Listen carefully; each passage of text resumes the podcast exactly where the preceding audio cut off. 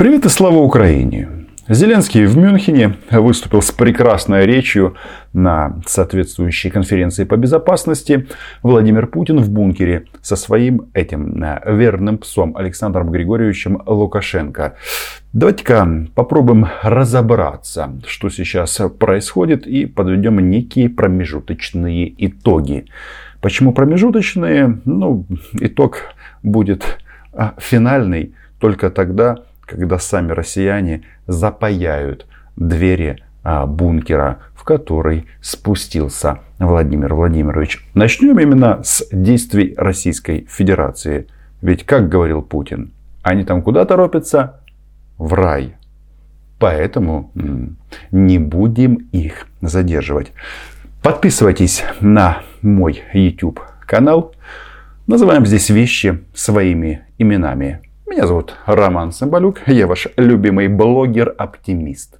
Почему я так говорю? Да, дело в том, что если отбросить инфодемию, то есть вот эти вот ужасные сообщения в средствах массовой дезинформации Российской Федерации, то мы можем прийти к некому интересному выводу, что по сути ничего нового не происходит.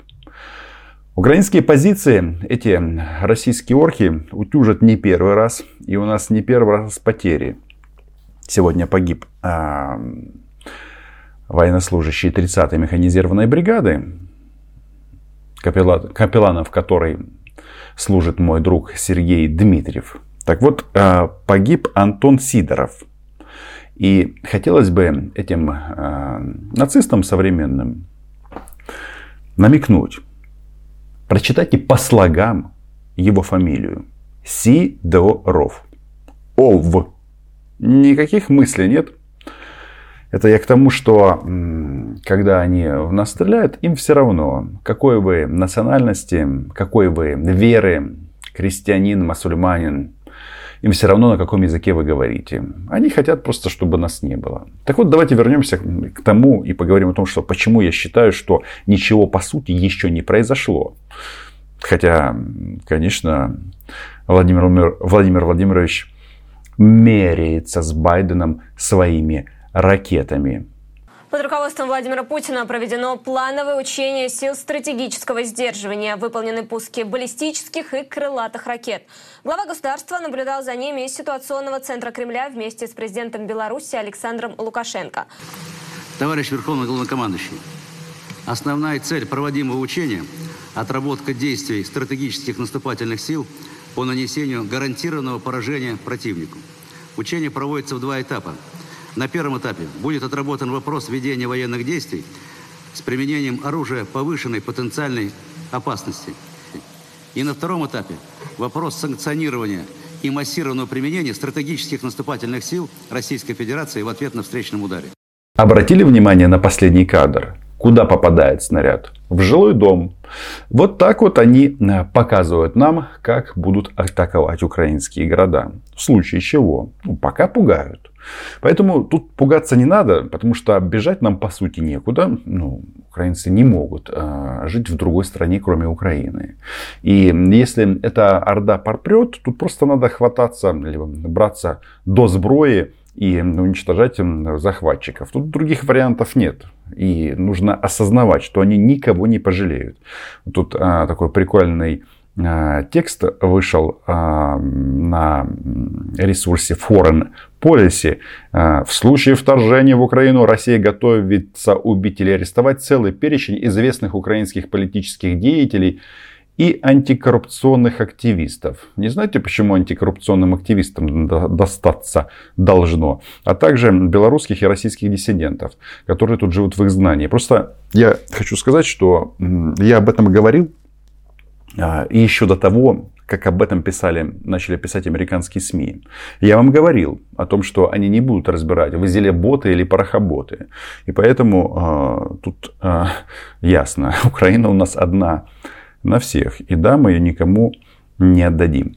Давайте еще раз. Почему ничего не происходит? И что хочет Путин? Судя по всему, это такая у него опция по принуждению Украины к выполнению Минских соглашений в российском исполнении или восприятии. Да, Такого они, конечно, еще не творили. Вот эти вот плачущие дети, которых они вывозят из оккупированного Донецка, Луганска и других городов и бросают в Ростовской области в поле. Да-да, Оля Скобеева, э, крашеная, э, это не покажет, конечно. То есть, э, как сказала э, в интервью в рамках проекта «Диалоги с Донбассом» Татьяна Иванова, прикольное очень интервью, всем обязательно смотреть, это не эвакуация, это депортация. Они депортируют украинцев с захваченных территорий. И делают это максимально громко. Ну, а, то есть это называется перекричать нас, а, мир и показать, что а, там гуманитарная катастрофа.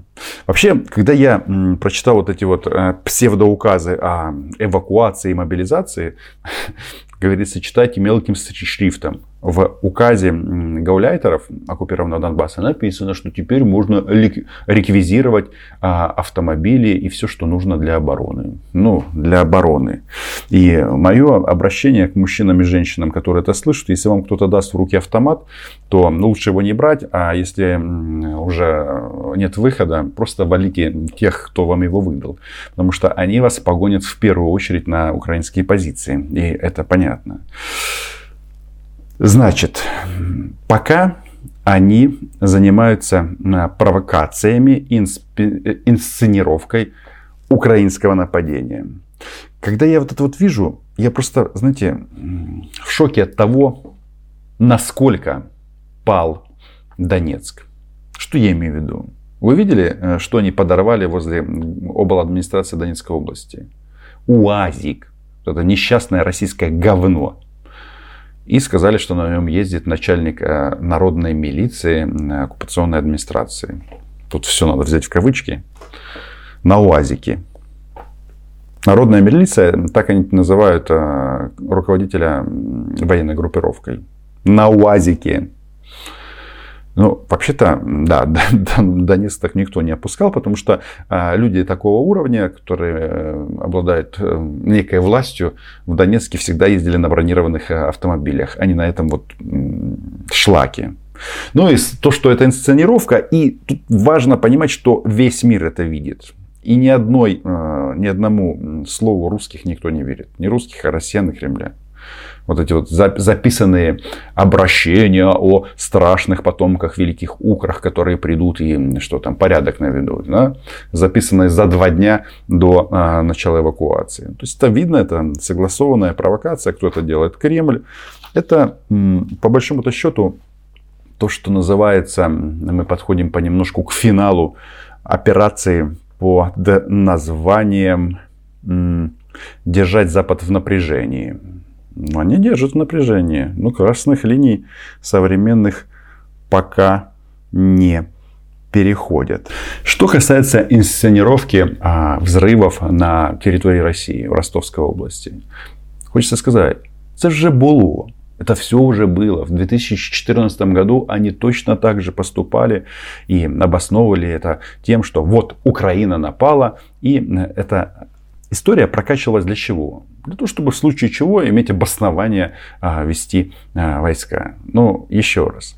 Они пытаются создать вот эту вот а, иллюзию а, гуманитарной катастрофы. Для чего? Чтобы в случае чего говорить, ой, не водите против нас санкции, смотрите, у нас тут дети зимой под открытым небом.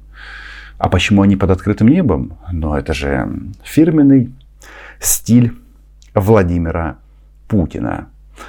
Ну, да, стоять за спиной женщин и детей. И э, да, они используют э, людей в качестве заложников. Такой вот себе гигантский террорист. А, почему я думаю, что речь идет все-таки о попытке заставить Украину выполнять Минск в рамках вот этого российского восприятия, ну и по сути лишить нас независимости. А, ну, поэтому, потому что вот действуют они как раз через Донецк. То есть гоняют танки вдоль границ, но а, атакуют через уже там, захваченные территории. То есть это у них такое обоснование. Какие у них варианты там? А, в случае чего попробовать нанести Украине поражение военное подписать Минстри?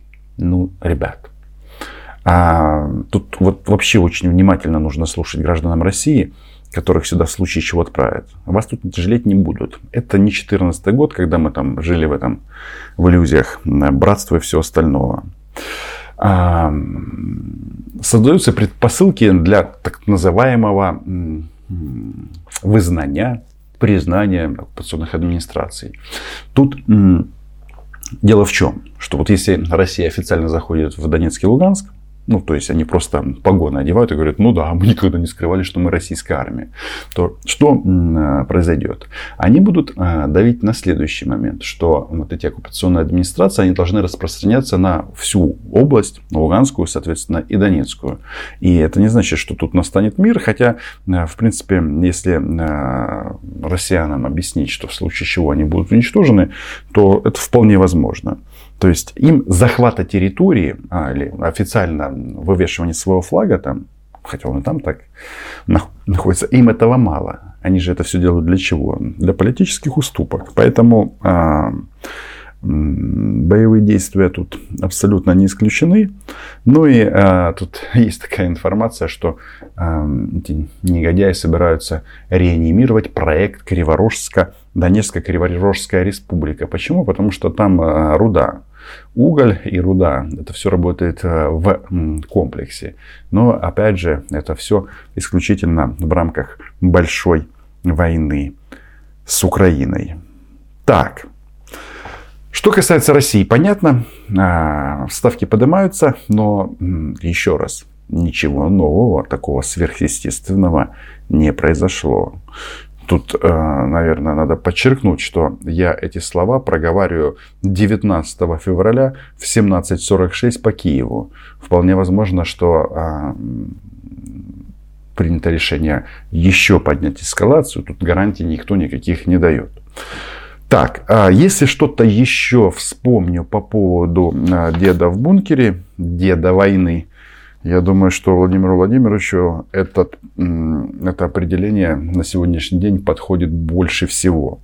Что касается Зеленского в Мюнхене. Во-первых, я полностью его поддерживаю, что он поехал на конференцию по безопасности вместе с министром иностранных дел. А, это прекрасная возможность на весь мир заявить о позиции Украины. Она четкая. Все видят, что на нас, а, нас атакуют. Никто, еще раз, в эти российские фейки уже не верит. И это очень важно. Важно. А, Зеленский выступил с требованием и предложением дать европейскую и евроатлантическую перспективу Украине. Потому что вот эти вот, как там он сказал, а, открытые двери, в которые входить нельзя, ну это как-то странно сказать э, что-то о сроках и так далее, и так далее. Вообще, Зеленский видно, что он а, полон адреналина. И, наверное, это одно из его самых лучших выступлений, где не было каких-то, знаете, ну, недосказанностей недопониманий. Тут вы, э, думаю, со мной согласитесь, что наш президент не самый лучший в мире оратор, хотя, хотя всему можно научиться. Так вот, Зеленский потребовал а, ленд-лиза и поддержки. Из того, что мне не понравилось, он говорит, что э, да, давайте деньги и оружие, это правильно. Но когда он говорит и не требуйте от нас реформ, это неправильно. Я с этим не согласен. Потому что э, военная опасность это со стороны России она будет всегда, но э, откладывать внутренние изменения нельзя. Потому что без этого не будет экономики. В общем, да, он говорил о европейской перспективе, о вступлении Украины в НАТО. А, говорил о том, что мы не собираемся быть э, буфером между Россией и Западом. Но из его вот слов, что очень важно, он нашим а, западным партнерам очень четко заявил, если вы думаете, что вы занимаетесь благотворительностью, когда там отправляете нам 5000 касок, а, и выписываете какие-то чеки по баблу, то это не благотворительность. Это ваш вклад в безопасность. Вы платите деньгами, а мы платим жизнями. Вот эта мысль, мне кажется, она очень четко должна прорасти в головах европейских политиков.